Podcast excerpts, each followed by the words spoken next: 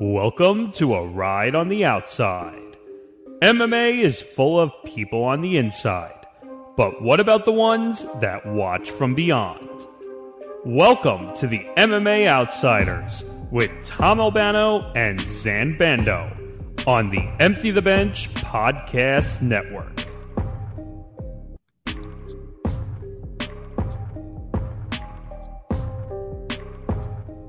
Oh, it's episode 36 of the MMA Outsiders. That's Zain Bando. I'm Tom Albano. And Zain, entering this week, I thought we were going to be doing, you know, a lot of uh, previewing this week. I thought we were, and we still are. We still are going to be doing a lot of previewing. But uh, let's say that circumstances over the last couple of days have uh, really, really changed things potentially with uh, the MMA news sphere. Well, for the news sphere, definitely, but potentially for MMA, we got a lot of news that, I mean, it's several headlines, you know, but they're major headlines. And some of them, you know, not officially confirmed, but oh man, the MMA world could be turned upside down on its head if everything comes to fruition that is being reported this week. Uh, so uh, let me just get into it, Zain. Before we get to you, make sure you hit that like button, subscribe, hit the notification bell, so that way you get notified of everything here on the Empty the Bench Network. That's if you're watching us on YouTube. Of course, don't forget that we are also available on the audio only platforms like Spotify, Apple Podcast, Acast. If you don't want to see Zain and I's faces, or if you want to take MMA outsiders on the road with you. And if you are listening on those audio only platforms, make sure to check out the YouTube video feed as well on the Empty the Bench Network, which you can find at youtube.com slash ETB Network. Um, that's Zain Bando, my co-host as always. You can find his work over at bjpenn.com. And I'm Tom Albano. You can find my work over at Fansided MMA. Make sure to follow the show across social media at MMA Outsiders ETB and the Empty the Bench Network at ETB Network. All right. So, Zain, a lot we got to get into. Yeah, um, I think that's the understatement of the year or so far. I mean, you want to talk about, uh, we kind of allude to it almost every week, but I'm going to keep saying it until people actually listen. And if people are listening to me, that's great. You're you're slowly but surely catching on. My point in saying all that is MMA has no off season, and you can look no further. Well, I guess you'd say combat sports has no off season. You can look no further than all of the news that we are about to reveal to you all uh, this week. A lot of it is fresh within the last day or so of this recording. Some of it goes back to late last week. So we're excited to bring it all to you. And for sure, after we did have a cursed episode, I would say a couple weeks ago, this one isn't necessarily cursed, but this one is without a doubt one of the most news heavy episodes that you or I will ever be part of in the history of this program, we would think. And we're excited to bring it to all of you a lot of just weird twists and turns both on the MMA side and the boxing side. But um, I'm excited to get into it and uh, and well, let's see what interesting observations we come up with. Just because this news is totally fresh and it, will be it'll be good to to talk about it. For sure.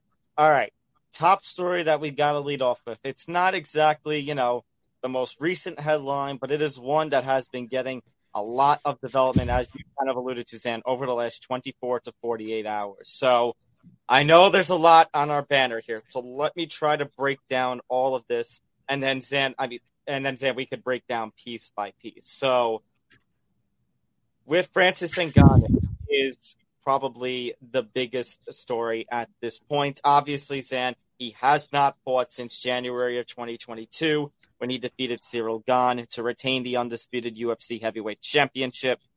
Uh, one championship. Uh, Francis Ngannou obviously left the UFC uh, earlier this year when they failed to come to terms on a new contract. That's why the heavyweight title was vacated for about you know a month and a half before Jon Jones claimed it. And we haven't heard much on the Francis news front. We saw Francis do an interview with Ariel Helwani a couple of months back, teasing Bellator, teasing PFL, teasing boxing. And we'll get into all of that because there are other stories that could kind of connect with this. One championship had earlier this week uh, had a meeting with Francis Ngannou. So that's the first part of that. With the one championship breaks off talks, is that Francis Ngannou and Chatri from one championship had a meeting, and both sides were unable to come to terms. we'll get into the details of all of that, but the reason it's even bigger now is because right as uh, the news with uh, Chatri was coming out about basically that you know he and Francis Ngannou were unable to come to terms and that Francis wanted all these things. Ariel Helwani on the MMA Hour uh, a couple of days ago reported that Francis Ngannou's free agency period could end as early as this week, and that there has been supposedly a verbal agreement between he and another MMA promotion. Then Al Zolino, who Zain, uh, good friend of yours, and uh, you know one of the best uh, national MMA journalists that there is uh, right now. A former a former colleague of ours too. That is, yeah, former colleague of ours over at Fansided MMA. Mm-hmm. Uh, as, was reporting that that promotion is the PFL. And actually, Zain, within the last hour before we sat down to record, you know, I don't know how much of a serious source you take uh, Chael P, Chael Sonnen, but he has added into the mix that he is also hearing that it is the PFL. Yeah, this is all very interesting. So let's just kind of break this down a little bit. So, uh, for those of you who don't know, I mean, this whole Francis situation now has been going on for, I would say, about two and a half years now, and it's really over uh, just the fact that Francis was unable to get the biggest fight possible, which was he versus Jon Jones for the UFC Undisputed Heavyweight title. If you want to learn more about that, we did a live stream about that in, in mid January when shit hit the fan a little bit, and uh, it was announced that he was no longer re signing with the UFC. And then basically for the last several months now, until literally the last few days or last uh, 24 to 48 hours rather is when more stuff really started to come out. So what's interesting to me about this whole thing, and it's something I've been kind of thinking about ever since uh, th- this slowly started to really ramp up and materialize a little bit more, is I just don't really seem to understand, you know, like personally, I, I don't know if you, I don't know if you agree with this, but I really do think that with Francis's leverage of being the former UFC heavyweight champion of the world, number one, and number two, with him just having the star power that he once did, and I guess you could say still does, quote unquote.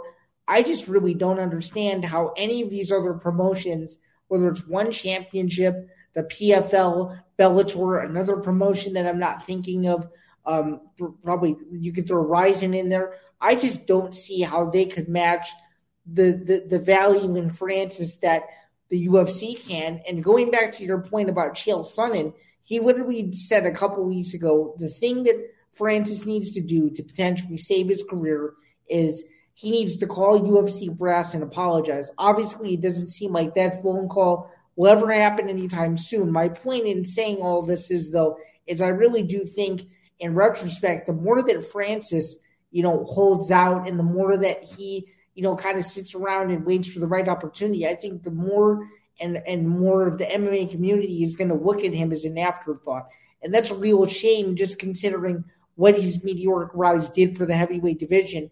And I truly think if he doesn't make a move sooner rather than later, um, uh, assuming that it is what the PFL as reports are slowly pointing to, I think Francis's career with him not getting any younger is gonna is gonna take a massive hit is now he's already lost over a year of competition. He didn't get the biggest fight, arguably in UFC heavyweight history, one of the biggest fights in UFC history. And I just think overall, this is one of those things where I just think Francis needs to needs to look in the mirror, say, "Look, this is what I'm worth." Obviously, that I can't have the leverage that I've been looking for for over a year, and I just think he needs to he needs to sign a contract because if he doesn't sign a contract, he's going to keep holding out. And quite frankly, it's only going to affect him negatively, not positively. So before I get into anything else, Dan, I, I want to go back to something that you said about that he needs to call the UFC and apologize. Obviously, that was not your turn. That was something that Chael Chael Sonnen had said. Um, but considering the kind of terms that he and Dana kind of ended on, now granted, we have seen Dana say something is never going to happen. It actually happens, but do you think Dana would be reciproc- reciprocative of such a phone call? Because I don't know if he would at this point. I mean, he made it very clear, and you can correct me if I'm wrong. I think it was a TMZ hit that he did. He it was some sort of hit with some major outlet, and and, and and apologies for me not remembering it, but it was very recent. And th- that exact question was asked: Would you ever consider, you know, being in the Francis business again? And he said, "We, you know, we've dealt with him for over two years. Uh, you know." He and Hunter had 75 dinners or, or whatever the heck the number was, and he just simply said he was too difficult to deal with. Now, I don't know what too difficult to deal with exactly means. No one will ever know unless you're in his camp, so I don't want to speculate. But if the UFC president is saying that he would never do business again with its former UFC heavyweight champion, like again, straight up without, you know, putting in the caveat, never say never, I think it's a telling sign that that something in those negotiations didn't go well. And he probably said, if you try to go and pull this with other promotions, you're going to get the same result. And assuming that he is doing that with other promotions like One Championship and like Bellator, it's not it's not working out. And it, and again, like I just alluded to a second ago, if he doesn't make a move, you know, with with the PFL, which is which is looking very likely, then I think um, as much as I had a different opinion on this a year ago, I think a lot of this is on Francis and not on any of these promotions. And I hate to say it because what he was asking for seemed reasonable at the time. It you know, it seemed like he was standing up for the fighters, but now it's just like if you don't give me what I want, I'm not going to sign with you.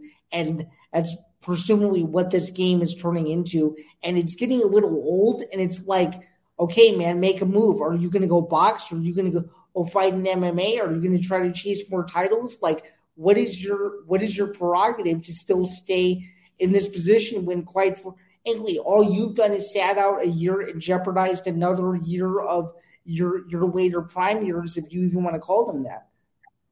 And and Zain, that was actually going to be the point that I was about to make is that when that news broke about four months ago, Zain, you and I sat here. You and I sat on a telephone call where we uh, we sat with Dylan Rush and we sat with Curtis Calhoun and we talked about how Francis Ngannou had an opportunity to basically change the game in a way. He had an opportunity to go carve out his own path, stand up for fighters' rights, and get the kind of money you know, we we talk all about the fighter pay, and you know, and try to get the kind of money that he, you know, his boxing counterparts in the heavyweight division can kind of get.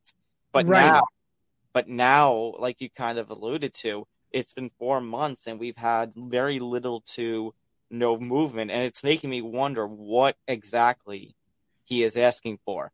Now, Chatri from One Championship had a very interesting answer. So Chatri has claims then that when Francis met with him for the one championship negotiations, he wanted something like what? Twenty million dollars, a spot at the, at the one championship board of directors? Uh, do you buy that? No, not for a second. I think I think this is a PR marketing play. You have you have to read it between the lines. My first thought was, okay, they have one fight night 10 coming up in Colorado.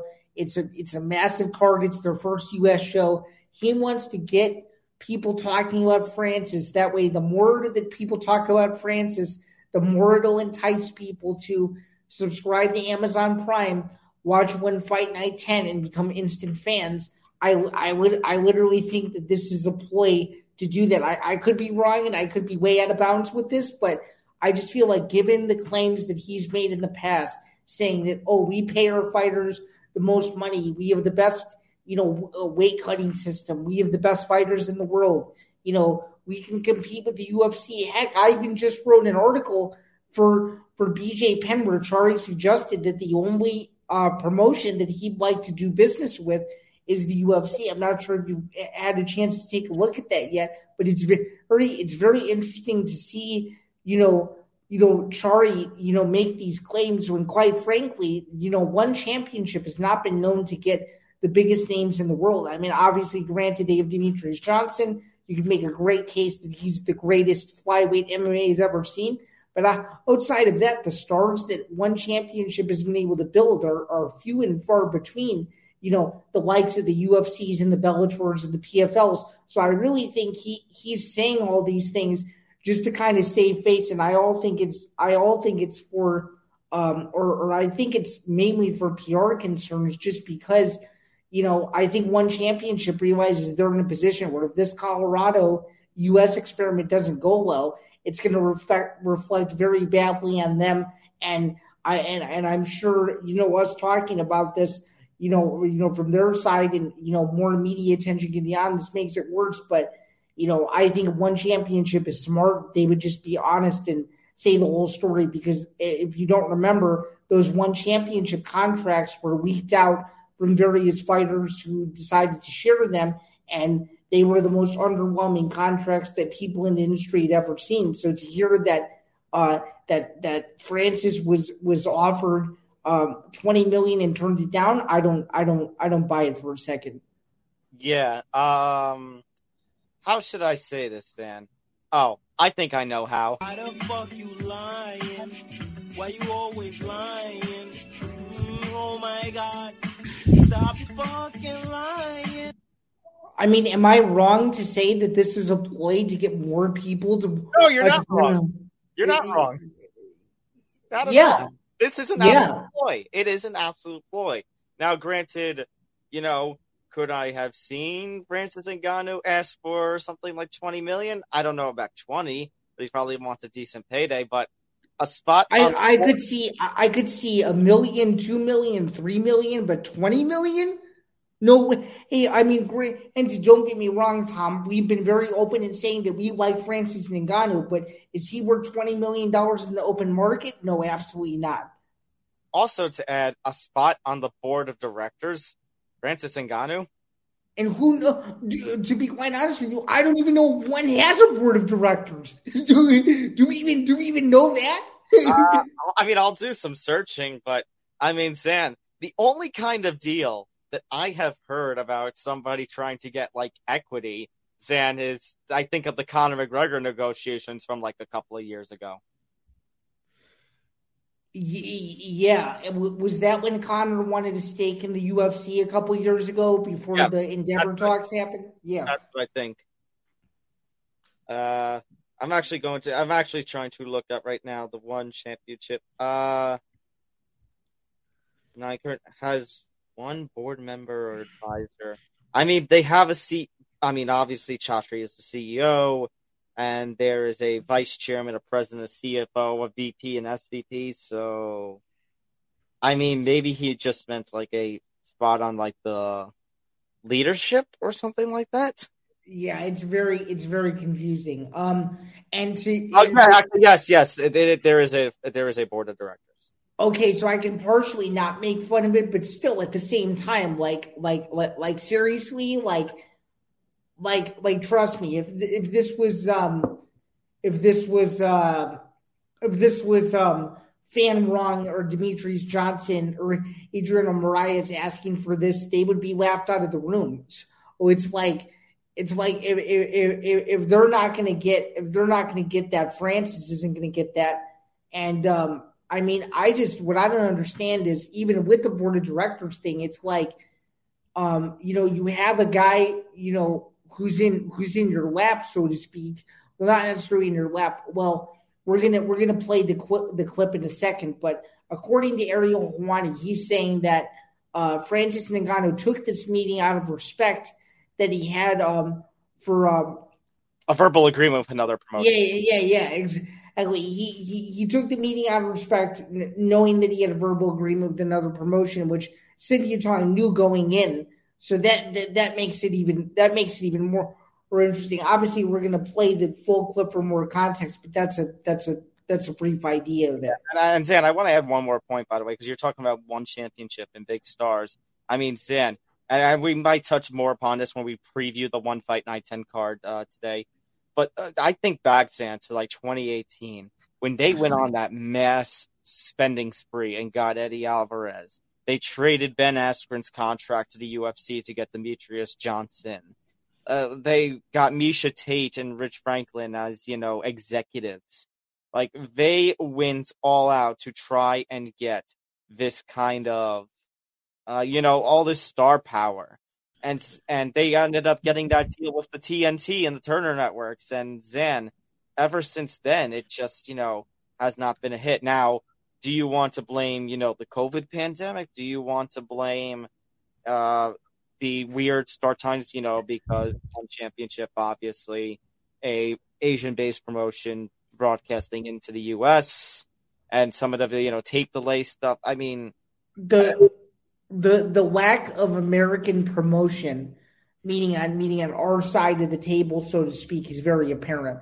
If you're not a hardcore MMA fan that follows one championship everywhere on social media, you probably wouldn't even know that this card was happening on Friday. yeah, Let's, let's be let's be let's be honest. And this isn't a knock on anyone over at one. I mean, shoot, I I've already started to deal with their PR team, and they're great.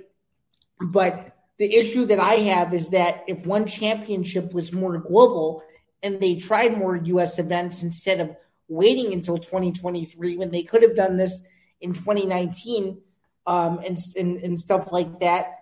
Um, I I think you know, as I alluded to before, like if this event doesn't go well, they might just keep their shows Asian based and it's on a smaller scale. But when you don't have these massive crossover fights that like Bellator and Rizin do, or when the UFC, you know, has a signing come over uh, from the PFL, for example, or when the UFC had, you know, Pride fighters unify their titles, there's less to get excited about. And I feel like that's one thing that one championship is missing. They're missing a big signing, you know, that was a former UFC champion. Granted, Demetrious Johnson is, but he's not the first guy that you really think of, when it comes to crossover MMA stars. And I've, like that's the one thing that one championship is missing is just pure name value, where all the fighters um, are, are known to, to to even a general audience. That's the and and and and Francis would uh, would, would would defeat that mold. Obviously, obviously, it's no longer happening, or at least it's looking that way. He's not going to sign with them, but still, I think that's one championship's biggest issue is not making the biggest fights possible. And you would think with all of those moves that you alluded to a couple years ago that they'd be in a different place. And obviously, because of one mistake here or COVID here, whatever here, they're not in that position. So it'll be interesting to see, you know, how they kind of get through this and how this event in Colorado goes. But definitely, this Francis news is giving them the limelight that I really think Chatri wants. I actually think he likes this. I think he likes getting a lot of attention. And even though it's negative press, I think that they're looking at all this as a win. I know it's a weird opinion to have, but I actually think they're looking at this positively and not negatively. it's uh it's an interesting point, Dan. All right, I think it's time to move on to the PFL side of the story, and Dan, I think now is the appropriate time to play the clip. So this is Ariel Helwani, what I'm about to play here, talking on the MMA Hour from Monday, and actually the credit here goes to both the MMA Hour by at, uh, MMA Fighting and uh, Jed I. Goodman, who we uh, gave the shout out to last week, uh, who posted the clip. So let's take a look now, Zain, at this clip from uh, Helwani's show where he discusses Francis Ngannou. You know, he he, discusses Chat- Chatri's side of the uh, him and Francis Ngannou negotiations, and Francis, uh, according to Helwani, gave him his, uh, his side, Francis's side of the story in which he references a verbal agreement with another promotion, though does not exactly name it. So take a listen in.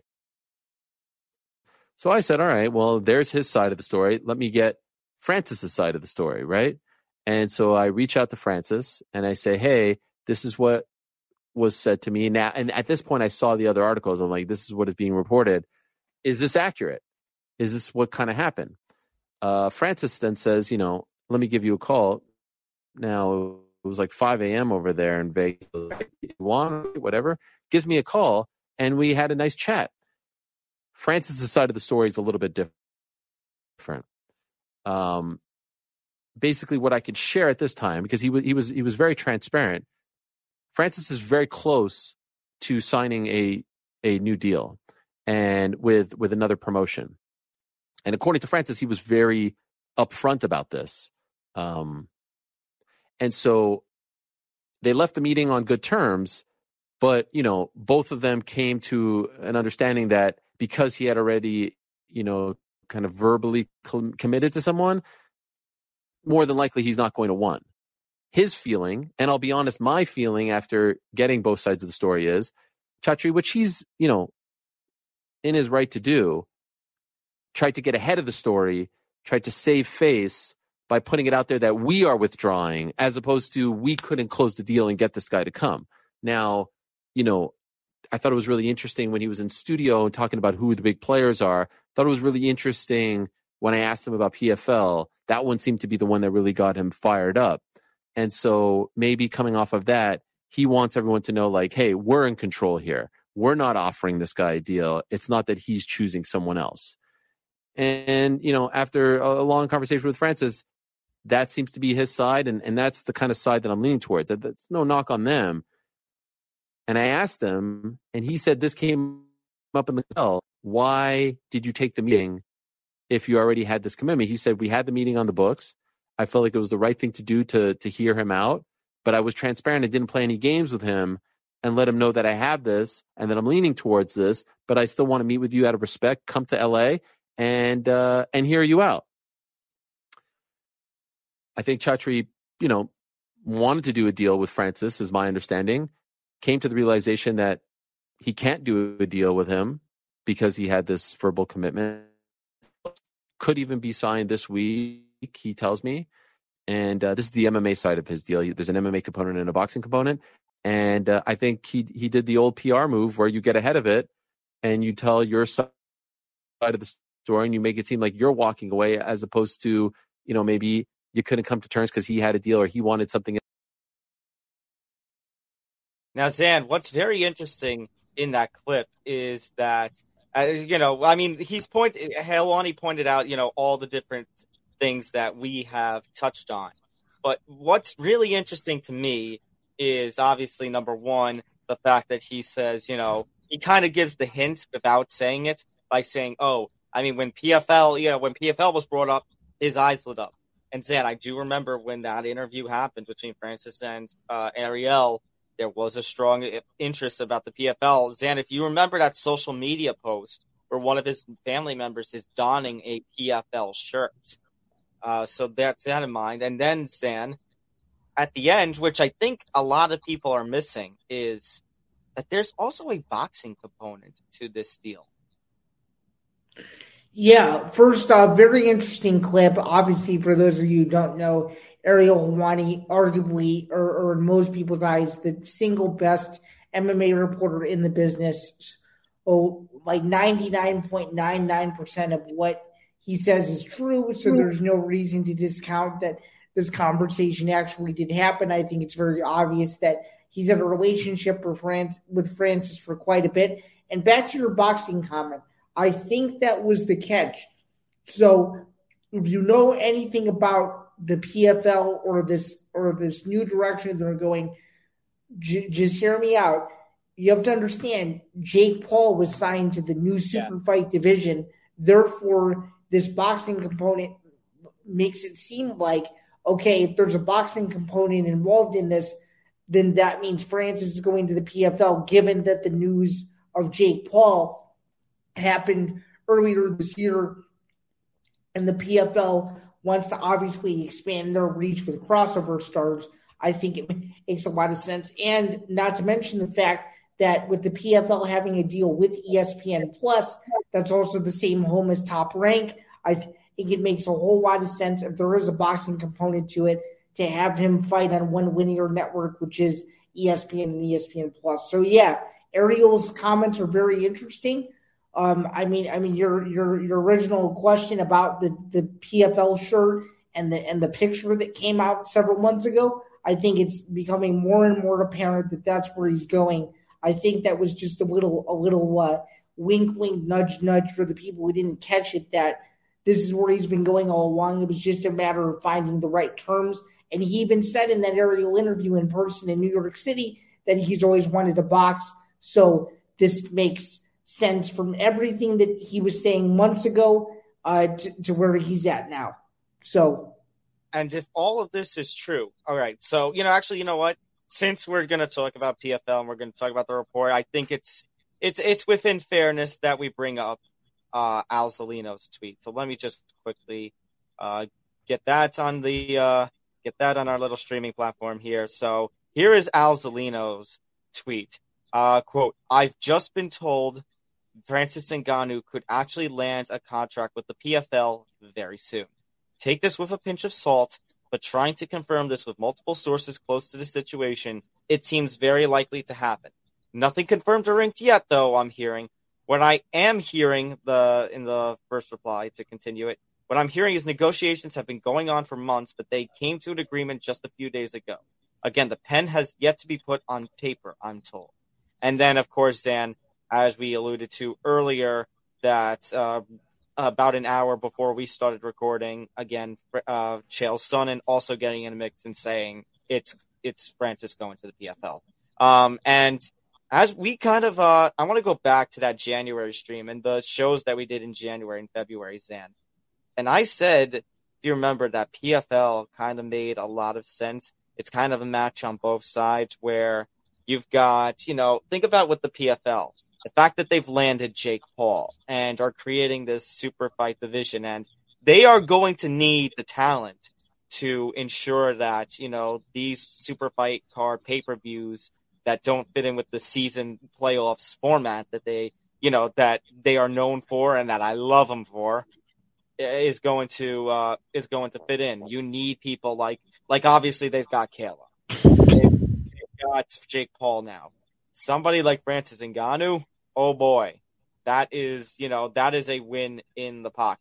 And it's also a match for Francis Ngannou because of, you know, it's clear he wants to be a big money player. And Zain, we have seen UFC and Bellator talent of late over the last few years ditch their promotion to go to the PFL for a shot at the $1 million, whether it be, you know, Olivier Aubin Mercier, whether it be Shane Burgos, whether it be uh I'll say Brendan, Brendan Loughnane. I was gonna say Brendan Loughnane, but he he got rejected on uh contender series, so I, I don't know how I can count that.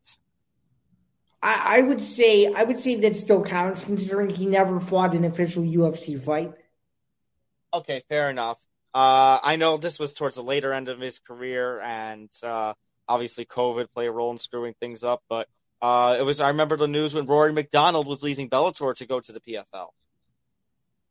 Yeah, very very well said. So obviously, so obviously, you know, uh, again, Francis wouldn't be fighting, I would think, in the seasonal format to you know tournament formats, but if there's a one million dollar prize plus your you know your usual show money, win money for the fighters for the PFL in those tournaments, somebody competing in a super fight and somebody of the star power like Francis Ngannou, what could he be earning? Like I think I think it's a match all around for these guys. It's a it's a good money deal all around.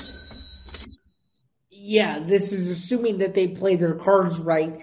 The biggest issue is who would Francis fight.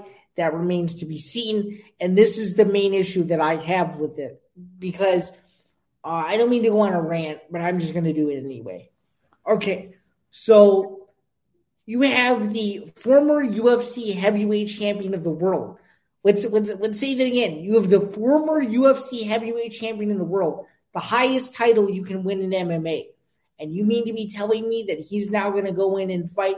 No disrespect to the to the heavyweights in the PFL, but you mean to tell me that he's going to go fight guys that are 8 and 1, 8 and 2, 11 and 3, 12 and 4. What does that do for a guy's career when he's already been at the top of the sport? He's already beat the supposed greatest heavyweight ever. I think it only tarnishes it. And truly, if if the PFL is the right option for Francis, good for him. God bless him. He's going to hopefully get paid the money that he wants.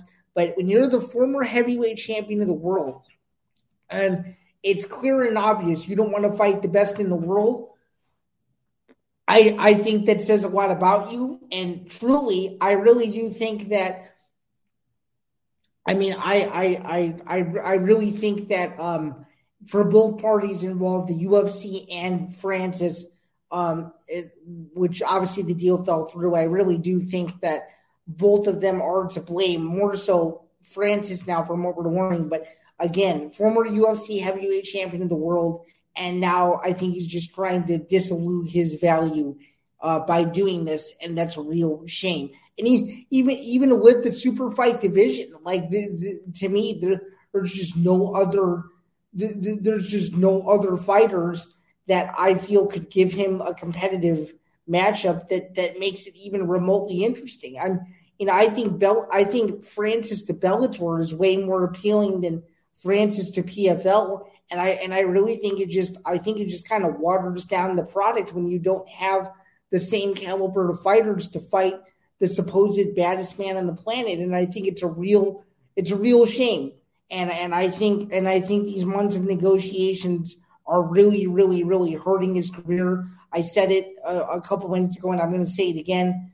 I, I really I really do think I, I, do think financially he's making a huge mistake. I I really I really do. But one thing, Zain, that one thing I am going to defend the PFL on is Zain. They are have an opportunity in their lap to sign, as you alluded to, the former heavyweight champion in the world their biggest star, uh, one probably one of their biggest stars ever, not the biggest star ever. The fact that you know that he seems to want to be with the PFL. You cannot blame the PFL on this one. And Zain, we have talked about this, you know, back in January. That the one concern that one of the biggest concerns, at least we were going to have about a Francis Ngannou free agency, was the fact that he was leaving the UFC and that the UFC's heavyweight division has the most star power to it.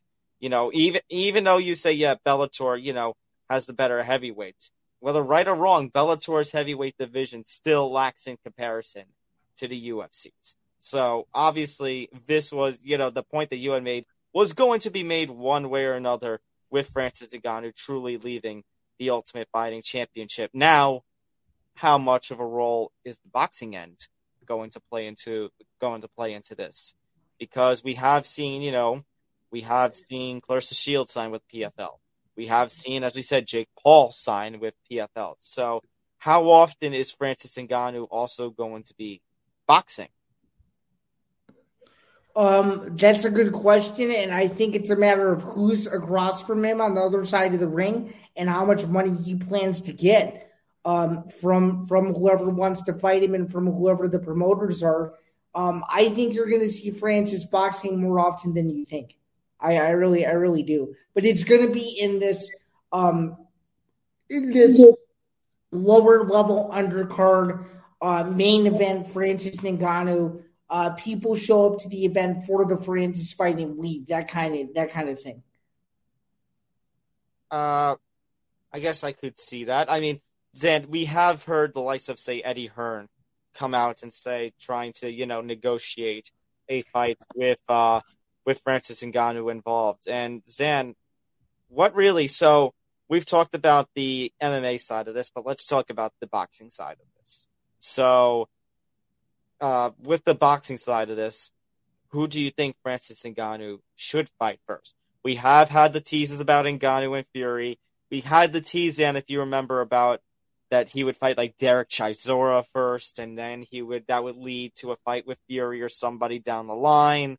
There's a couple other names that have been teased here and there, one of which we're going to talk about, but probably may not happen depending on how his news case goes. That's the that's the Deontay Wilder news, which we'll touch upon a little bit later.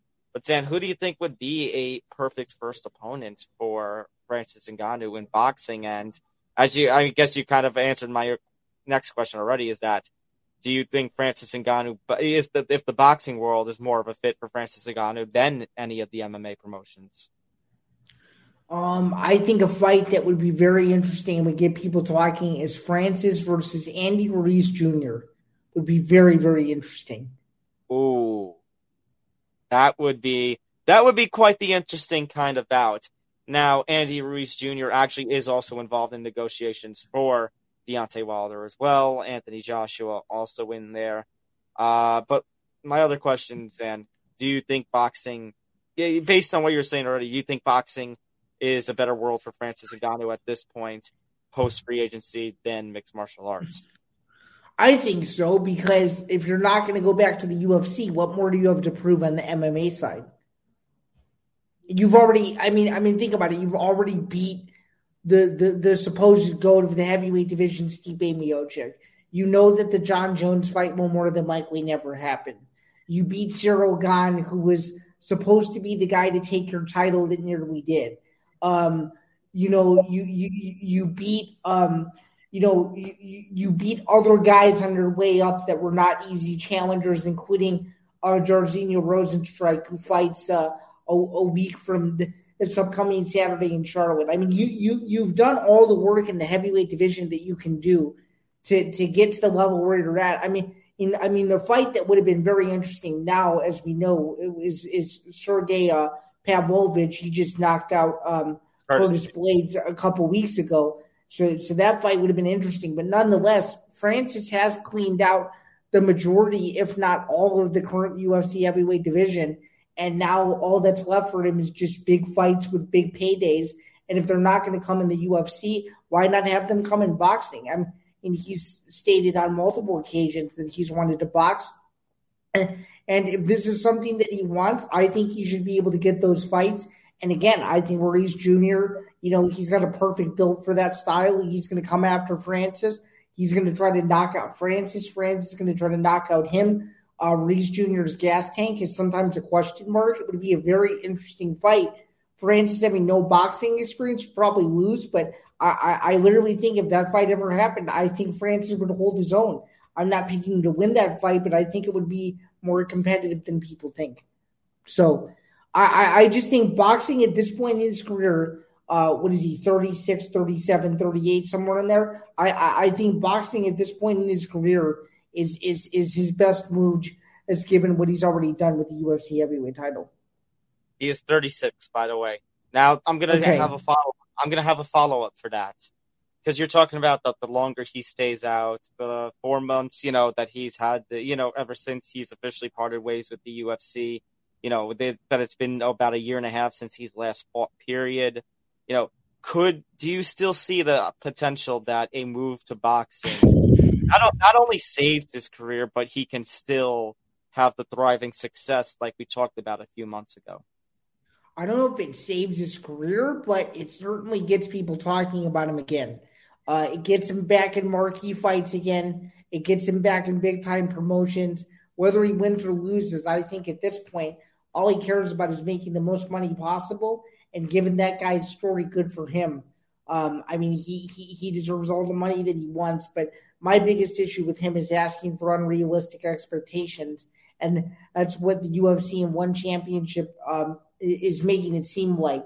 So if he can get the right deal under him and get his legs back together, he's gonna be he's gonna be all right. I just think at this point in his career, uh, to to not cause any further harm uh, I, I don't think MMA is really the move for him anymore. I, again, like I said, I think he's done everything in the sport except for fight uh, Jon Jones, and obviously that's not going to happen for as long as Jones stays around. And even if he does stay around, who really knows with him at this point? But I, I really think at this point in his career, as he's getting up there and he's near 40 years old, um, boxing and fun fights is where Francis's mind should be at and trying to make the most money possible, in my opinion last question that I have, it's back on the MMA side.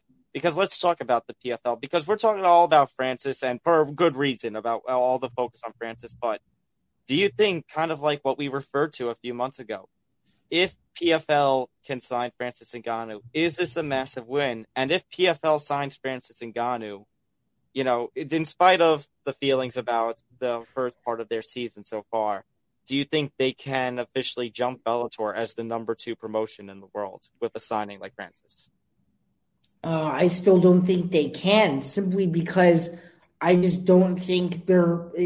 I know you love the season format, but you know how I feel. I don't think the season format really works in MMA. The fights don't feel as big. With Francis being added to a super fight kind of division, get people talking about the PFL? Would it help ESPN and ESPN Plus's numbers? Of course, but when you have a format that isn't like you know your traditional Bellators and UFCs, I, I think it causes a problem, and I think it's only just going to be um, you know you know a name. I, I don't think it's going to make them the, the the number two promotion in the world. I've had my issues with PFL ever since they rebranded to being the PFL. So would it be a massive signing? Yeah, but to, to compare every roster, all three rosters side by side, they're not they're not number two in my opinion. Okay. We've talked a lot about this, and Zain, I, I think it's safe to say we will continue to talk about this as the weeks go on. I think it's going to be quite the May. Like, as NSYNC sang, it's going to be May, but it's going to be quite the May with this kind of news. And actually, Zain, we have two other news stories that can, in some ways, kind of still connect to this one. So I bring up PFL and Bellator. I think we just, we got to get out there. So this is not official. Look at that. Look at that first word right there. That is rumor. So it is a rumor that has started spewing last week.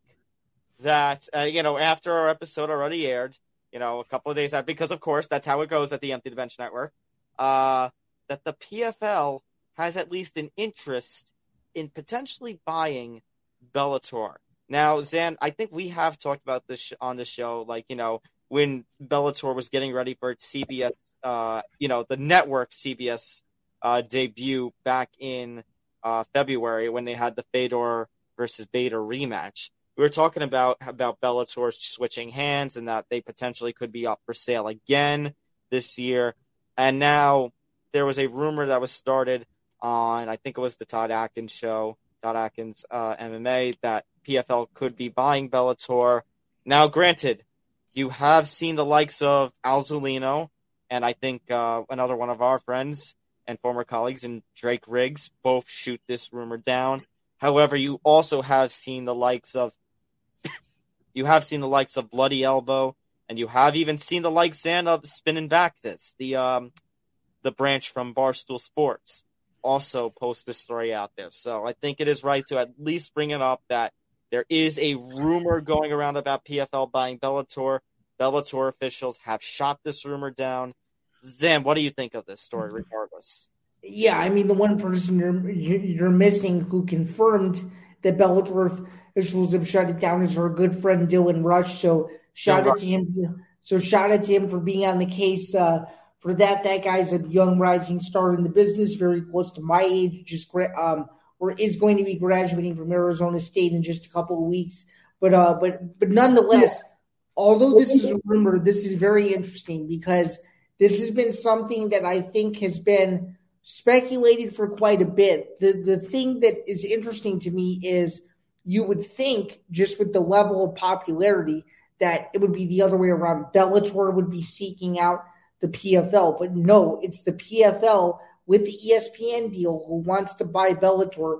I think this is very interesting. I've seen some mixes that it would be bad for the sport, other mixes where it would be good. I actually think it would be phenomenal for the sport because you'd be combining two two rosters, two multiple um two rosters with multiple time world champions for multiple different promotions, all under the same umbrella to compete against the UFC. You want to talk about an MMA style World Cup, something that Dana White hinted at 10 years ago. I think if the PFL buys Bellator, we could get closer and closer to seeing that. And I don't understand. I don't understand it would be bad for the sport. I actually think it would be fun for the sport. I think both of those promotions could come together. Both of those fan bases could come together. They're very niche fan bases, and they could have a real case against the UFC of being the clear number two in the world. And who doesn't like mergers, right? So I don't, I don't, I don't see how this is a bad thing for any party involved. I actually think it would be very good, and I think it would be good for Scott Coker to to say when he retires that he was a part of another promotion in his long thirty plus year career of promoting fights. I think the reason that people are a little scared about this kind of thing is that that means it's one less promotion and big promotion, like the noteworthy promotions that a that a you know a fighter could go to. But that's of course if the PFL absorbs Bellator. They could do what UFC did and just run the promotions simultaneously until, of course, the UFC, uh, you know, when the UFC purchased uh, Strikeforce uh, about a decade ago. Um, but actually, Zain, you talk about about you, you know, you thought it would be Bellator buying PFL. You know who I honestly thought, you know, it came into my mind who could have purchased Bellator because you know, Zain, we've seen UFC do it before. They purchased Strikeforce, they purchased Pride, they purchased WFA. You know, yeah, it was like, you know, could they, you know, if Bellator ever, you know, their momentum run out, could it have just been another purchase by the UFC, and then, you know, we grab these fighters, we do these unification bouts, we do the, you know, we add this to the fight pass. So the fact that the PFL is in on this is kind of uh, or, or reportedly in on this is kind of uh interesting in my mind because it's it's completely different. Yeah, um, and and it also, you know, begs the question from a TV perspective: Will Showtime and ESPN collaborate? Will it just simply be that now every event from the PFL will be on ESPN and Bellator will just simply go away? It'll it'll be very interesting if this deal actually comes to fruition. But again, as I've alluded to before, I think it's great for the sport, even with another promotion no longer existing. I think it goes to show that there's two clear major players at the top of the MMA space, and that would be this presumed PFL Bellator merger as one and the UFC as the number one promotion. So I think it would create for a lot of drama, a lot of buzz, a lot of uh, potentially trades. It, it could spark a new era of MMA free agency. I think there's a lot of possibilities of, of, of, of this coming to fruition, and not to mention the fact that with the PFL being on ESPN and the UFC being on ESPN, I think you could see a lot more uh, trades, a lot more MMA free agency, um, a lot of different things that people aren't talking about at the moment that I think could be very possible if this deal actually comes to fruition and could make for some very exciting fights.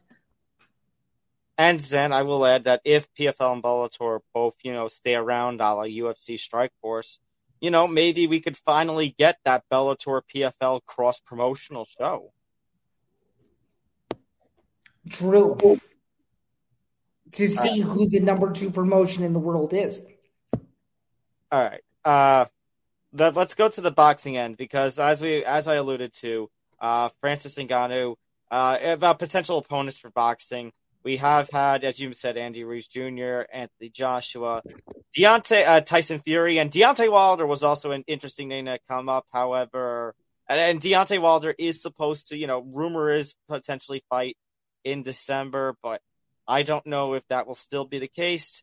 Deontay Wilder has been arrested in Los Angeles on a felony concealed weapon gun charge. So the story goes as far as, far as I can remember the details uh, Deontay Wilder was a usual traffic, you know, a normal traffic stop, pulled over, had uh, something in the car. I, I know he the story is that he had a nine millimeter gun in the car, but I think there was also uh, it was a, it was it was it was it was a stint of marijuana.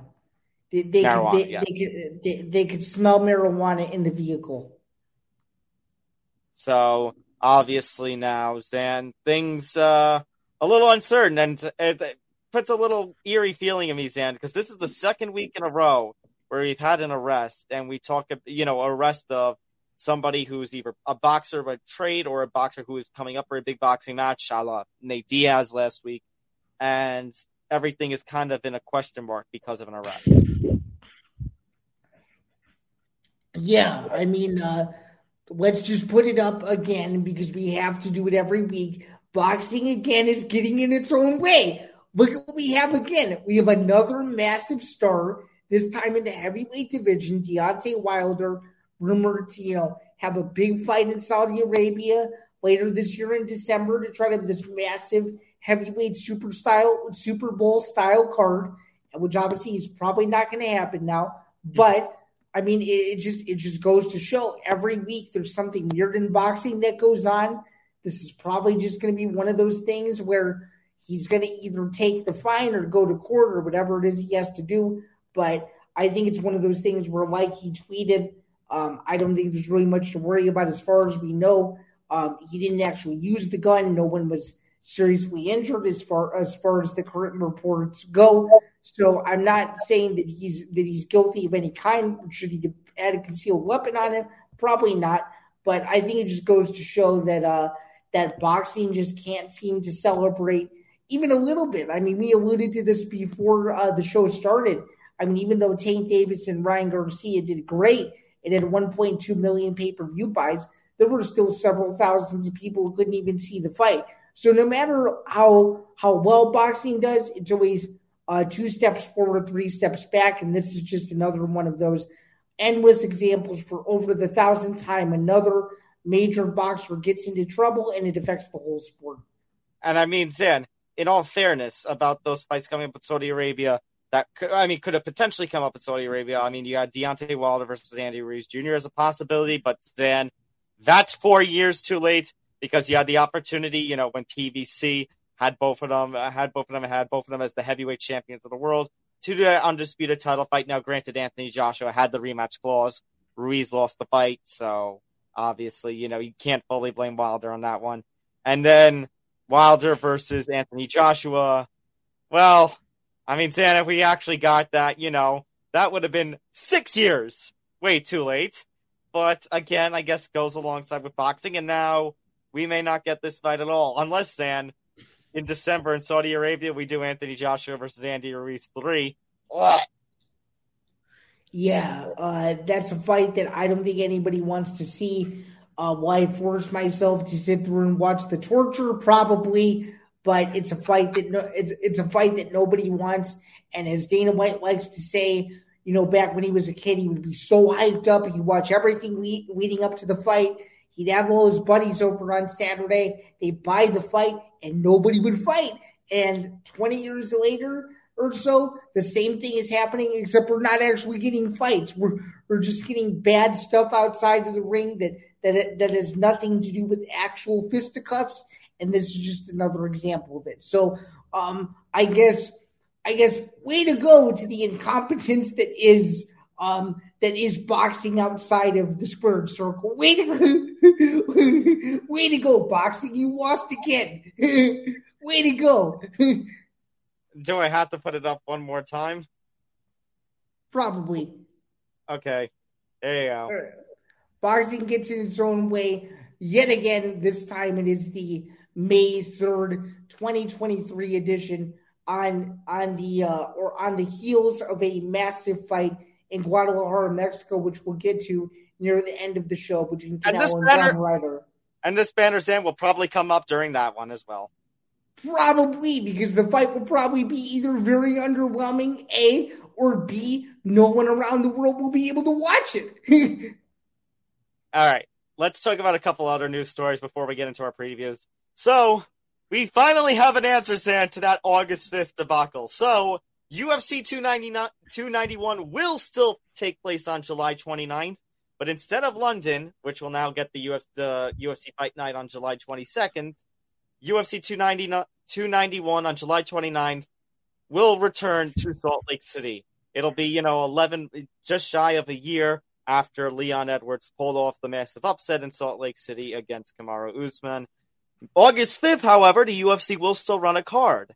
They're going to return to Nashville for the first time since uh, Anthony Pettis knocked out Stephen Wonderboy Thompson. That'll take place on August 5th and will run, assumingly, will run against uh, Nate Diaz, Jake Paul. yeah, very interesting. G- give me your early thoughts on that. Uh, I mean, good for the sport in that, you know, you're not going to have to have, I mean, you're going to still have the two uh, screens side by side, but obviously there's one thing that's probably going to be bigger than the other, unless Dana has something, you know, a bit of a fastball in mind for the Nashville card main event. Well, um, I'm going to say there were reports uh, before we came on the air that um, that uh, Khamzat Chimaev is interested in fighting Kamaru Usman. Could you could you see that being a possibility for UFC 291? Oh, that would be that would be interesting. Uh, uh, so Zan, could you see a scenario? Uh, granted, we've already talked about the Leon Colby negotiations, but could you see a scenario where it's Leon Colby in the main and Kamaru versus Khamzat in the co-main, Like we had me versus Conor as the main, and Tony versus uh, Pettis into the co-main. It might be the it might be the the biggest uh, main event, co-main event welterweight combination in UFC history. So sign me up for it. But this is going to go against Dana's claim that Khamzat was only going to fight at middleweight now. So we have no idea. That's true too. So I mean, either Dana lies or or there's been some change of plan where Khamzat is basically, you know, Khamzat is forcing his way into what he wants. Or it's simply saying that uh that's effing illegal and I can do whatever I want. Hold on, Zain. Let's see. Do we have uh, something from Dana here? You're in there to protect Uh, her from herself. Ah, darn it! I, I started it too early. Okay, there. You got the you moron. Close enough. Yeah, um, I mean, uh, July 29th, it's uh, usually late July cards are infamously bad for the UFC. UFC 277 was pretty decent. Uh, so that that also rules out another thing. Um, so just, I, I'm sure you guys can figure it out by now, but that'll be in the midst of uh, the Ultimate Fighter season, so you won't see Conor McGregor's return um, at, at that event, and uh, we're going to get more into Conor McGregor being back in the news in just a second. But something tells me that we're either going to get a downer, we're going to get a downer of a main event, or a main event uh, that nobody asked for. One or the one or the other. You know what? You know what? It, you know what it could. You know what it could very well be. I, I could see this being a. Uh, I could see Salt Lake City um, being disappointed with a women's flyweight title fight as the main event. They wouldn't book that as a main event, would they? You don't. You don't think. You don't think so? They wouldn't book that as a main event. I mean, no disrespect to Weili Zhang. Oh no, no, no! Wait, wait, wait! You said flyweight, not strawweight. Yeah, women's Okay, I, for a second, I thought you were gonna. I, for a second, I thought you were refer, talk, referring to the strawweights. I'm like, wait. a no, minute. no, no, no, no. The the women's flyweight division. Oh, you think they run the Grasso Shevchenko rematch there? Oh yeah. I mean, Zain, we're about a month away from getting Amanda Nunes, Julianna Pena three. We all signed up for that, right? I think I think not.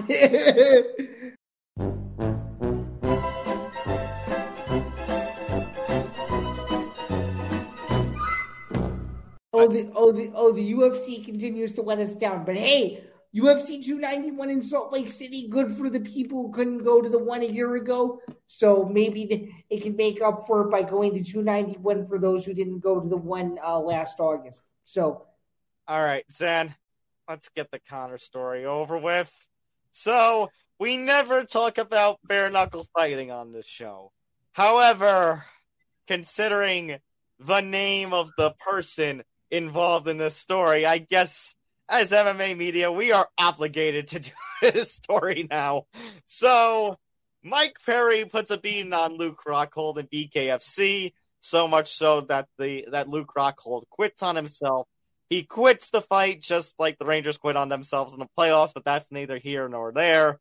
Uh, and so Mike Perry gets the win. And Conor McGregor, who appeared at BKFC's, and he had a, a ticket for the crowd. Mike Perry starts talking trash, and Conor McGregor gets in the ring for a stare down. Uh, how do I put this in? How do uh, which way? Okay, I think I found I think I found a sound effect that really gives my feelings on this.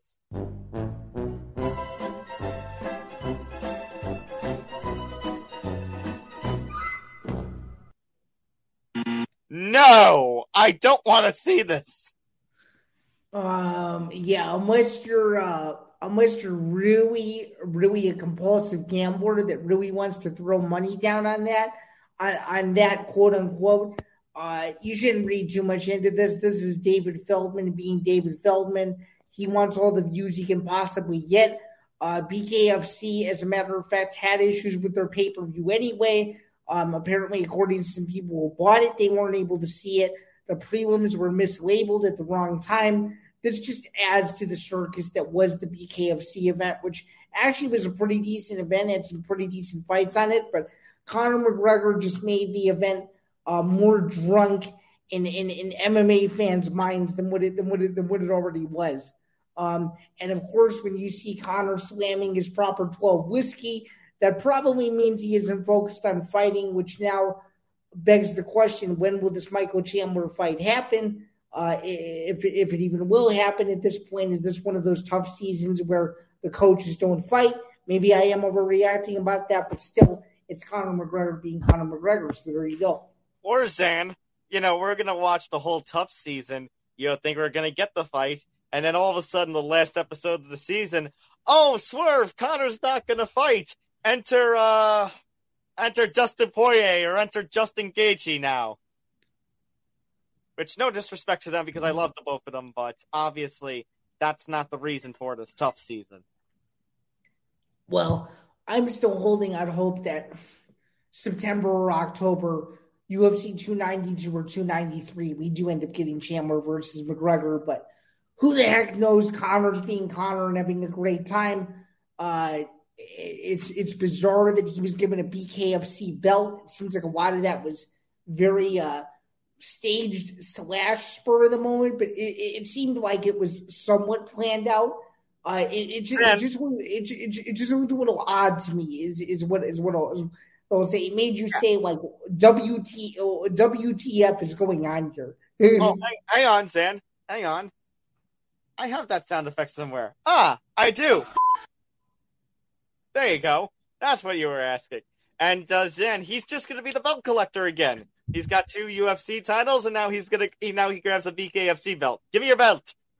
Yeah, and uh, somewhere uh, somewhere Dana somebody commented on Instagram that somewhere Dana White was having a heart attack, and then somebody else replied, "Oh no, Dana White's just out gambling again." And sure, sure enough, um, I think I think he was. So th- there's no way he doesn't know about this, but uh, but still, it's just My Conor question- McGregor being Conor McGregor in my in My my in my opinion. My question, Zain, is that the you know if 288's having a press conference and the post fight press conference, which media member or uh, supposed media member is going to ask the question about Conor in the BKFC appearance? I'm gonna I'm gonna say if if Nolan King is there, he's gonna ask the question. But if he's not, if if he nor Alex Behunin are there, nor Oscar Willis, I'm gonna say the answer is no one. I, I- Maybe maybe, maybe actually no. Let me take that back. Uh, but John Morgan is one of the most seasoned veterans in the business. I could very much see him asking asking that asking that question just because Well- he he is part of the first question unofficial club, if you will. So well, uh, well, I. Hey, you know what? I was a one-time member of that too. wait, did you actually get the first question at 244? Did you get or did you get one of them? I got the first question. Wow, that is I, that I'm is in the club with John Morgan. that is that is that is hilarious. Um, Um, But, but my question was, and my, I had a follow up, which was, regardless of who it is, how quickly will Dana shut it down and say, "I don't want to talk about that"? I I actually think it depends on who asked the question. Oh, Well, let, let me put it this way: you don't have to worry about this fight. Conor is under a UFC contract, regardless of what's going on with Chandler and Yasada and all that.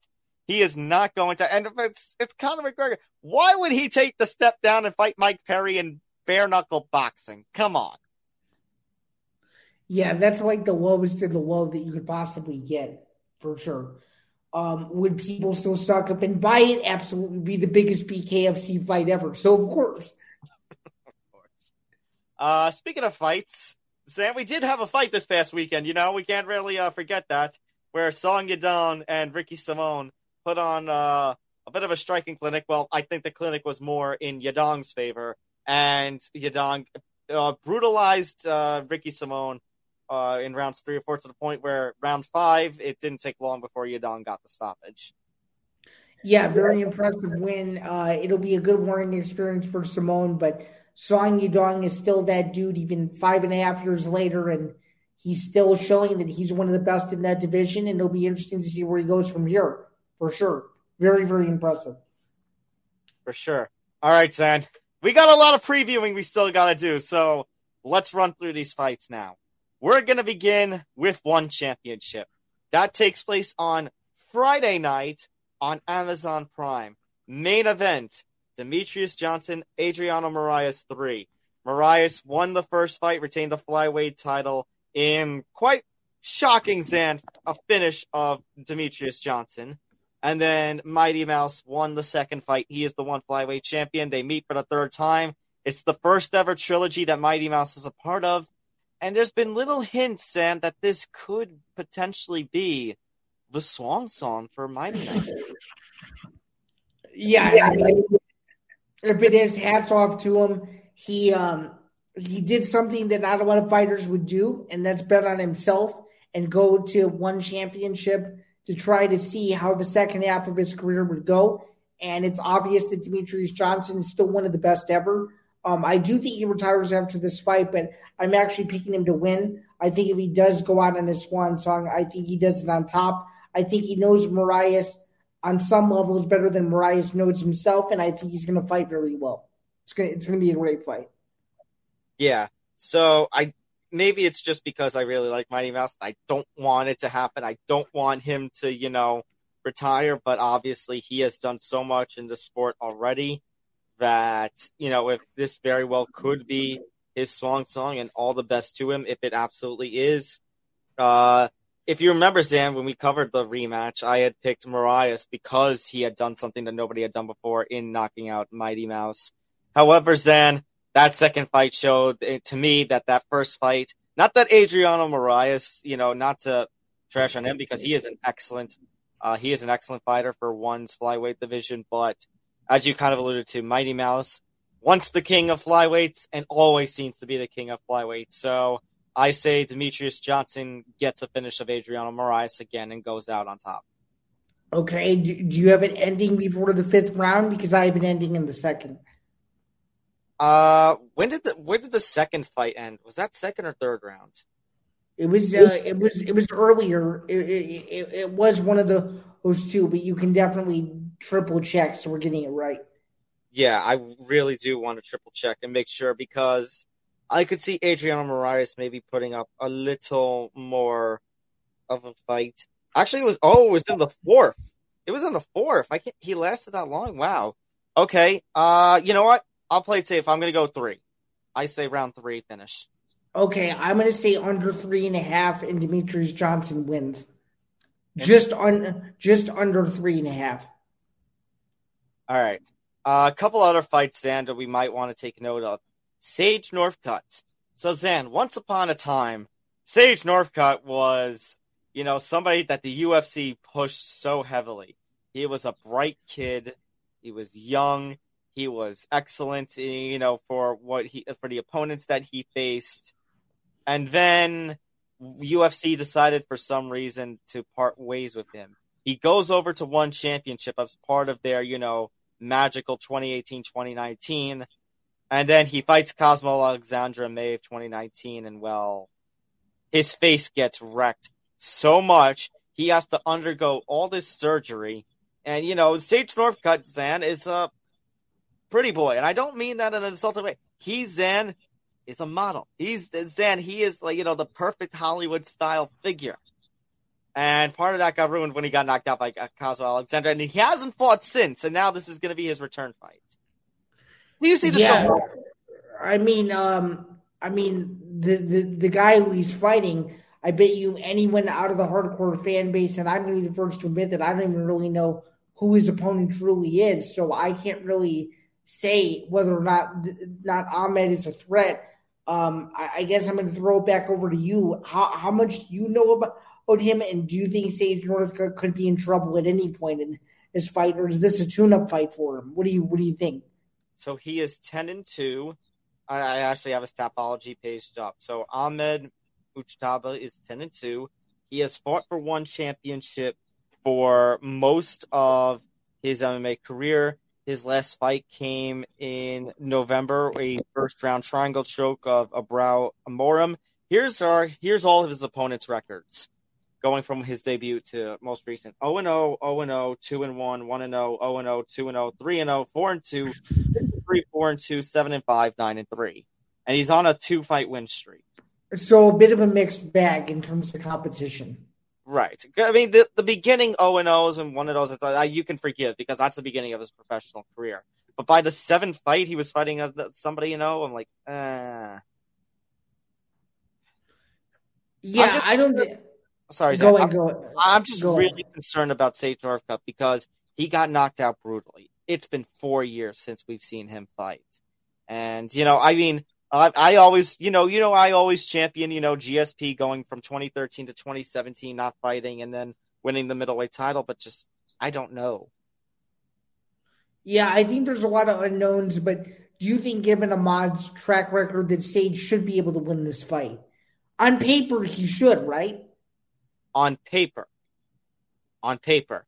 I'm just getting this real feeling that Mustafa might pull off a surprise. Well, hey, it wouldn't be one championship without madness, right? Yeah, so with that, uh I'm gonna go Mustafa first round finish. wow, I'm gonna I'm gonna say Sage Northcutt plays it safe and wins a very close, heavily debated, controversial decision over uh, Mujtaba. Well, I wouldn't be surprised on that either. uh, all right. Uh, uh, just and just to promote this because Dan, we interviewed uh, you interviewed online and Sang fighting Fan Rong, and, and you actually interviewed Fan Rong as well just recently for BJPen.com, didn't you? Um.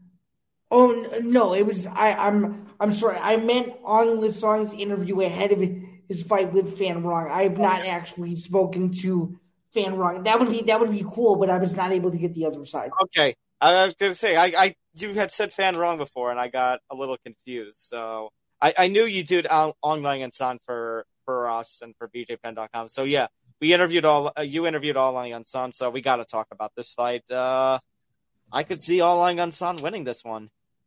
Yeah, I could too. And uh, you and I have covered him on and off for the last several years, and he's just overall a great guy. This is a very tough opponent for him, as he alluded to to me a couple weeks ago. Um, he he doesn't think that that Rong's grappling is bad, but he did allude to it and say that he's better than Rong everywhere, and I really can't disagree with him. He obviously has the experience factor, and I think he gets it done before the fourth round. I actually think he wins in round two. I like that. I like that prediction. All right, uh, I'll go. I'll go round two.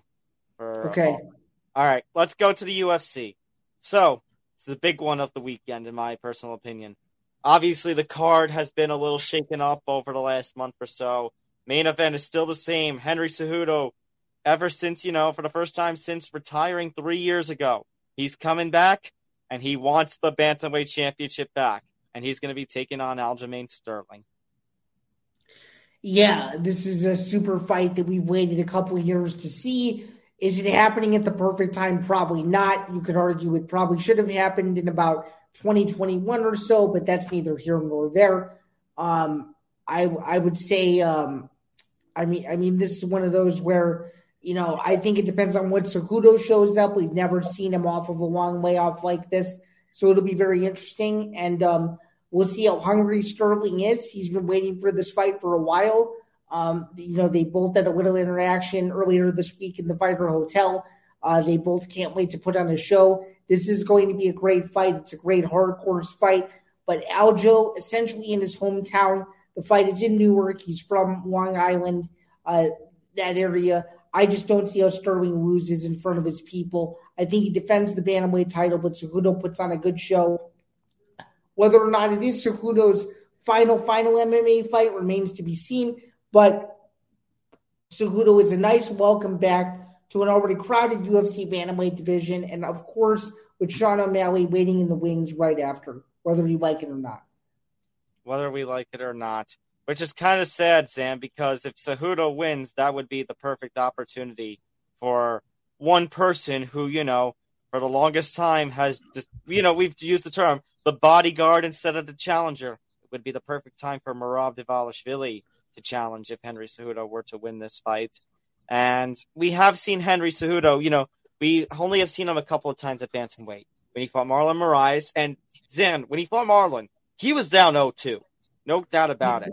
Yeah, he was down 0-2. I was there in attendance.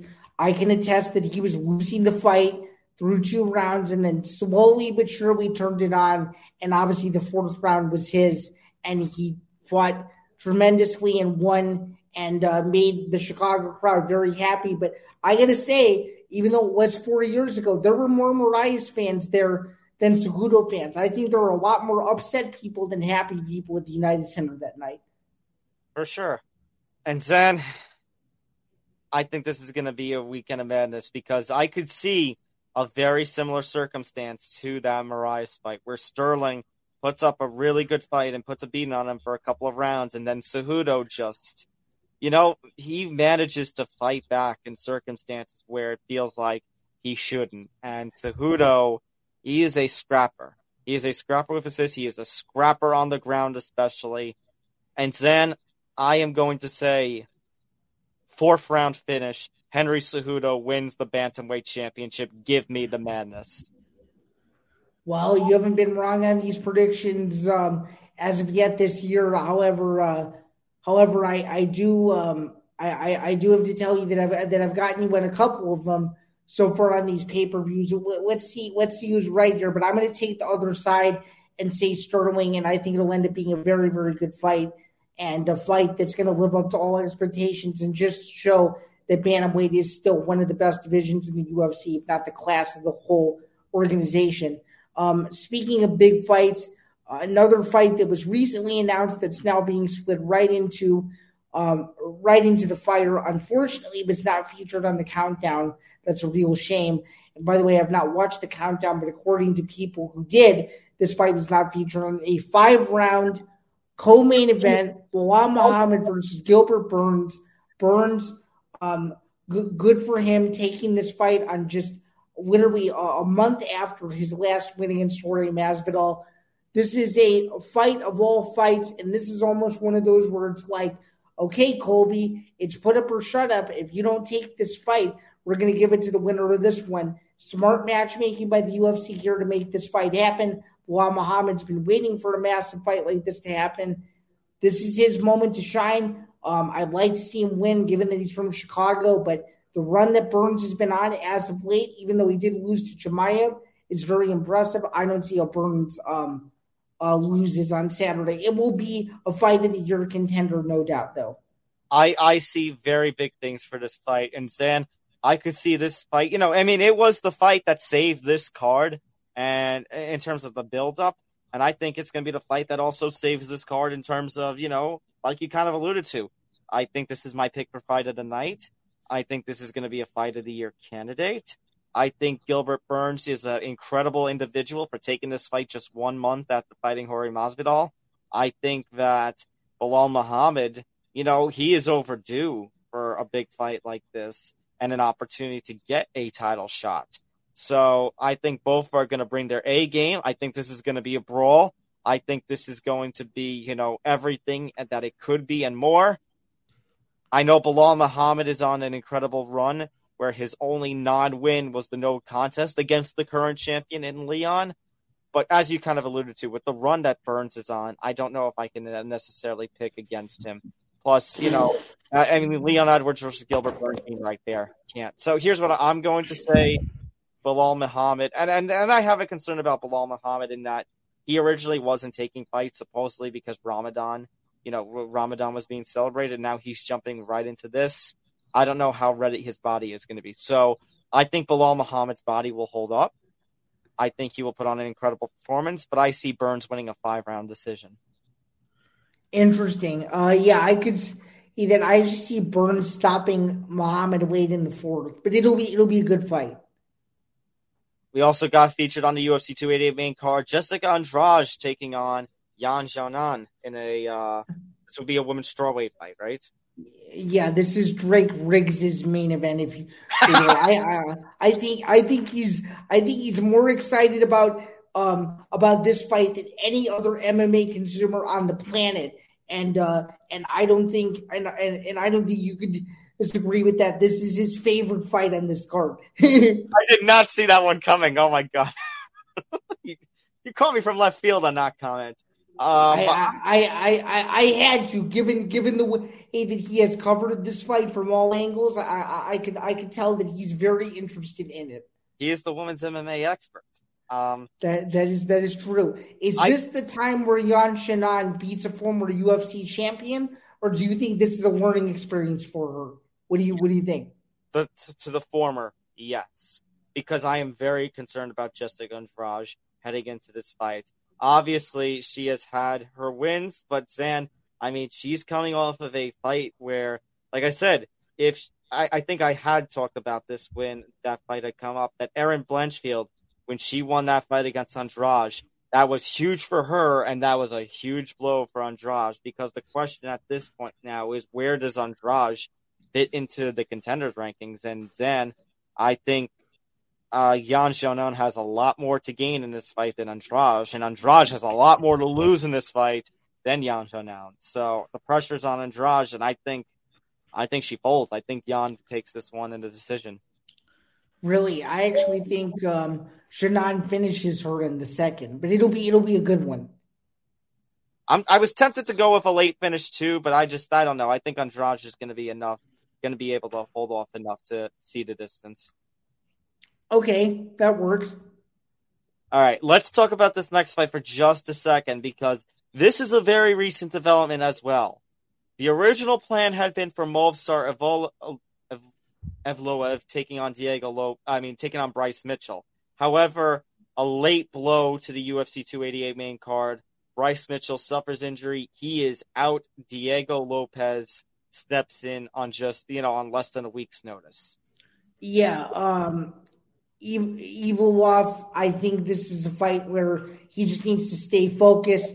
Um, it doesn't matter who the opponent is on the other side. Um, if if Diego wins, it's one of the biggest upsets of the year. But given the quick turnaround, I just don't see how he, it's done. Um, Evloev has been in camp for over ten weeks preparing for Mitchell. I just think it's one of those situations where it's going to be very similar to TJ Dillashaw versus Joe Soto. Obviously, Soto took the fight on literally a day's notice, and even though he hung in there, didn't go well. This is obviously a different circumstance. This isn't a title fight, but I just don't see how, how Diego Lopez has a chance. And if he and if he does win, we're gonna be we're gonna be a uh, we're gonna be screaming about it um, next, next week if he does win, saying where the heck did this guy come from? Da, da, da, da. Yeah. This is this is this could be this could be a this could be a oh my goodness type of fight, or this could be a fight where it goes the way that's expected. But props to Lopez for taking this fight on very short notice, just a couple of days. But Evil Bob is a different beast. I was going to be picking him if it if it still was going to be Bryce Mitchell, and I'm still picking him in this spot too. And Zain, you talk about, you know, the kind of we talk about that Lopez is taking this on five days' notice, and credit to him. But the other thing to take into consideration, and I mean, you probably took this into consideration too when you were picking him over Mitchell. Listen to his run, Zain, ever since debuting for the UFC when they went to Russia in 2019. Sung Woo Choi, Enrique Barzola, Mike Grundy, Nik Lentz, Hakeem Dawodu, and Dan Ige. That's an impressive first six fights. Um, yeah, it is. I mean, it's not it's not just impressive. It's a run that you'd expect from a from a from a, a future top contender and a and a future potential champion. It's very impressive. The only thing he doesn't have on the, on that record uh, for the octagon is a finish, and but I think that it's the same thing that goes here. I'm gonna say Ilove by uh, by decision. It's not a it's not a bad pick. I I have him by decision as well. UFC 288 main card is going to open with a really interesting bout, Zain, that I kind of like the sound of. Kron Gracie versus Charles Jourdain. Yeah, this is this is going to be a good one. Um, it's hard to pick against Jourdain though. He's always a very exciting fighter. As long as he can avoid um, the impressive jiu-jitsu of Gracie, I think he's going to be fine, and I think he edges a decision. Yeah, so just having a look at Charles Jourdain's uh, recent performances, recent performances, he is coming off of two straight losses. That is something to keep in mind. Lost to Shane Burgos, lost to Nathaniel Wood. Uh, he's only two and he's only two and three in his last five. So he definitely, you know, he's a very uh, entertaining fighter, Air Jourdain, and he, you know, can put on a show. Zain, as you kind of alluded to, this is, I think, your classic. Uh, I think this is kind of your your uh, classic, you know, who's the better grappler. And Jourdain, you know, he can let his hands go too. So you, you kind of alluded to, can he? Because I think as much as he's a great jujitsu person, Zain, he's fighting a Gracie. And we know how the Gracies are with their jujitsu. And if you don't know how the Gracies are with your jujitsu, uh, are you new to the sport? The thing that scares me though, Zain, is that Kron Gracie hasn't fought uh, in four years. He hasn't fought since the Cub Swanson loss. Yeah, so this is kind of a weird placement for him, in my opinion, but it's just one of those where we'll see how it goes. Um, again, like I said, I think Jourdain wins a decision, and um, I agree. I, I mean, I mean, I hope Gracie does well, but this is not an easy fight to come back to, and it's quite amazing to me that he's not on the early prelims or the prelims because um, I just think a main card spot and a pay per view is tough. So we'll see. We'll we'll see how he does. I agree completely with everything that you just said. Uh, notable prelim bouts, Zain. I look at that TV, uh, the TV prelim card. I kind of like the main event. I mean, main event. I like the featured prelim for ESPN. Drew Dober versus Matt Frevola. Yeah. Um, I I mean, I it's it's hard not to pick uh, the steamroller in this spot, but Drew Dober is just different. I think his uh, I think his boxing is just going to overwhelm Frevola, and I think uh, Dober wins a decision. What do you What do you think? Uh, I think, you know, the steamroller has some momentum after the upset of Ottman uh, not too long ago. But yeah, I think I think I'm worried that the veteran presence of Drew Dober might be too much for him to handle.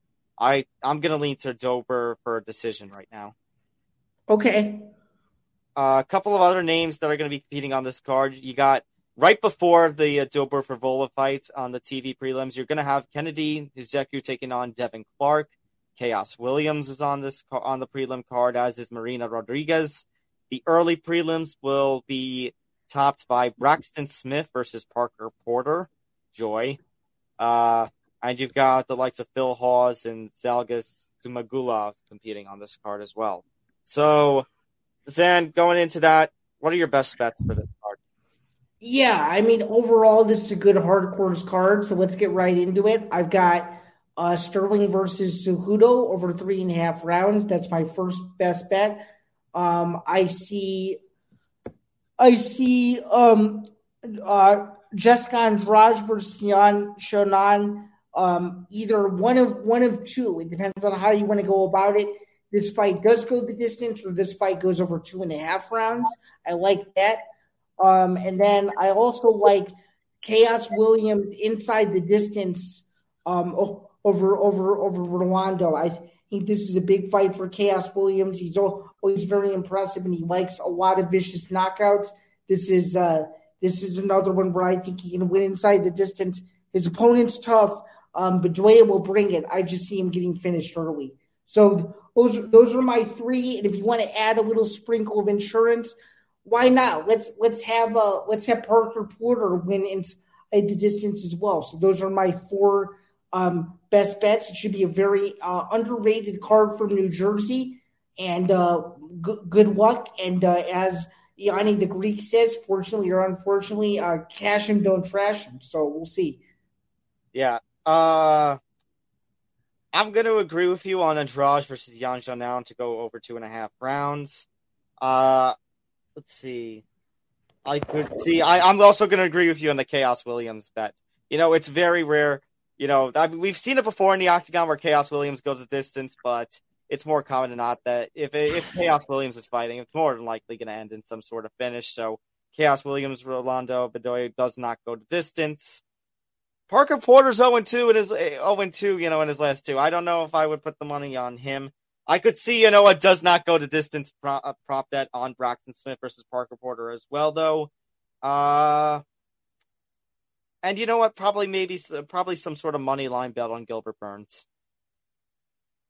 That's not bad. Um, I, I I just think overall, um, um, I think I just think overall, like you know, no matter how you slice and dice the card, there's going to be some underrated fights Um, no matter no matter which way you look at it, I think any of these fights have a chance to go multiple different ways. There really isn't a boring fight on this card, and uh, those best bets are also solid. So, as your fellow co-host, I also wish you the best of luck. Same to you. One more fight we got to talk about: Canelo Alvarez, John Ryder for the undisputed super middleweight title.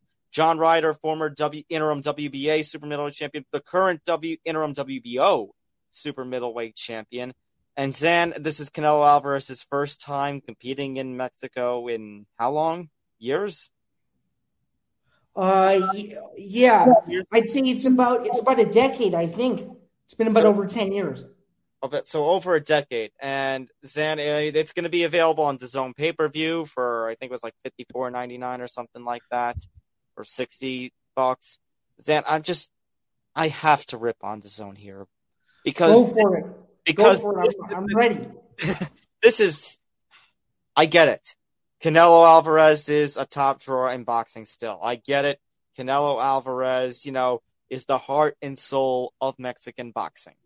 However, you are going to tell me that you are going to offer up this kind of fight with a undercard that, you know, kind of is, you know, what?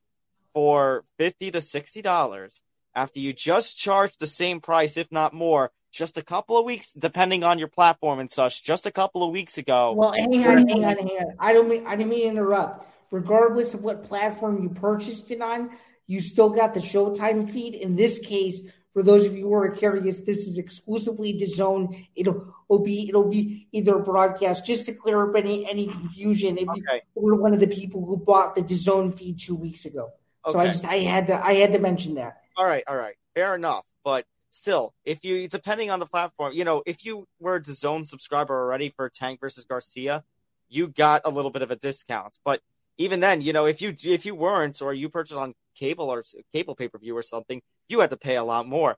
And now you're gonna charge another fifty to sixty dollars just a couple weeks later for Canelo Alvarez. And no disrespect to John Ryder, but Canelo Alvarez is obviously going to be the heavy favorite for this kind of fight, and it's his hometown, it's his home country, and everything.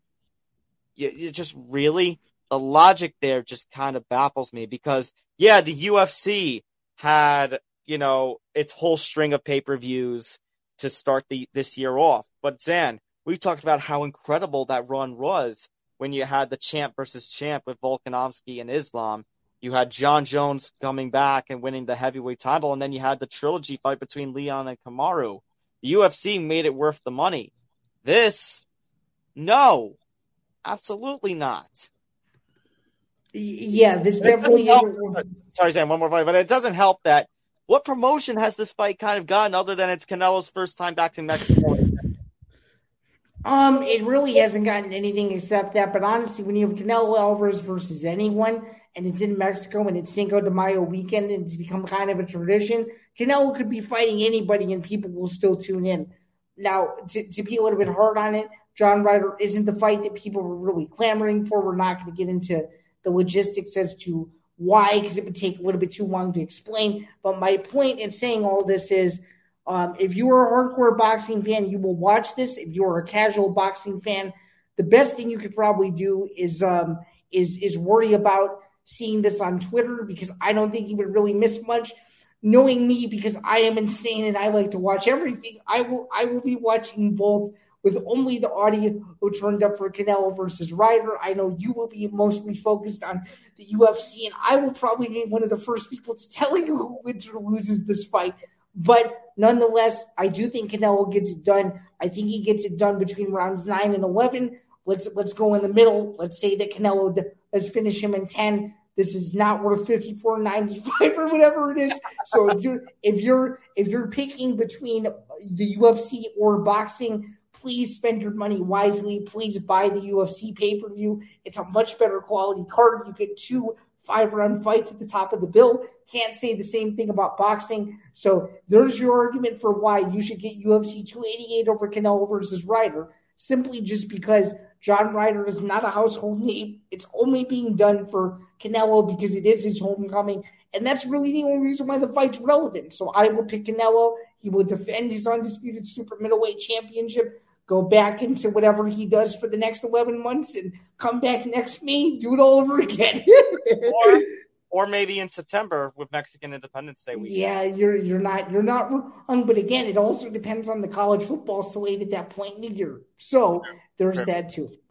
That's true. And by the way, I agree. I see Canelo getting off to a very slow start, like we have seen him in his most recent fights, but Canelo eventually pick up the speed. And I'm gonna I'm gonna agree with you, Zain, perfectly. I say round ten he gets it done. And yeah, I'm gonna purchase the UFC pay per view and I'll just catch the highlights for this. It sounds good. Why will, uh, I will look forward to uh, to watching the UFC pay per view. Thanks to you, and I will look for the I I will look for the boxing festivities in other ways, and I might uh I might help you out in that regard. We'll, we'll, we'll see we'll see about that. But again, boxing gets in its own way again for the second time in this show. A fight that people have not asked for, uh, but again, another instance as to why boxing is still getting in its own way. But before we wrap everything up, I will say this isn't all bad, Tom, because two weeks from Saturday, we do get um, Devin Haney versus Vasily Lomachenko. So that's a little bit more of a positive on, on that front from Las Vegas, but that's either here nor there. We'll talk about that in the weeks to come. This was a very packed show. I had an amazing time doing this. Again, for those of you who are tuning in late or, or have just caught um, the tail and uh, on your way to work or whatever you're doing, this has been episode 36 of the MMA Outsiders. We covered a ton today, everything from Francis Ngannou and his potential PFL negotiations to UFC 288, and of course, previewing the big boxing match that's taking place in Guadalajara on Saturday. Um, before we get out of here, I, I just wanted to reiterate I am Zain Bando. To my left is Tom Albano. You can find my work over at bjpenn.com. I just put out a story actually about one championship and its uh, consideration to do cross promotion with the UFC. So you can go check that story out for yourself. You can find more of my work over at bjpenn.com. I got a few new things coming out this week. And then, of course, you can find Tom's work over at my over at my former affiliate Fanside in MMA. Um, and before we get out of here, of course, be sure to follow the network at ETB Network. Be sure to subscribe to the MMA Outsiders podcast on all audio only platforms. And of course, be sure to like and subscribe. Hit the notification bell. That way, you are notified of everything related to Empty the Bench Network and all of its glorious content. Um, with that, I'm Zain. He's Tom. And before we get out of here and tell you to enjoy the fights, we just want I need to say one last thing and give a quick shout out to Joe Piper. He has a movie premiering about him uh, th- this weekend in New Jersey. So if you are in the New Jersey area, go check it out. But before you get out of here, be Joe Piper. Be Joe Piper. Congrats to him. All right. That's Santa Tom. See you next time. Take care. Take care, everyone. We will be back same time, same place for episode 37, and we will see you there.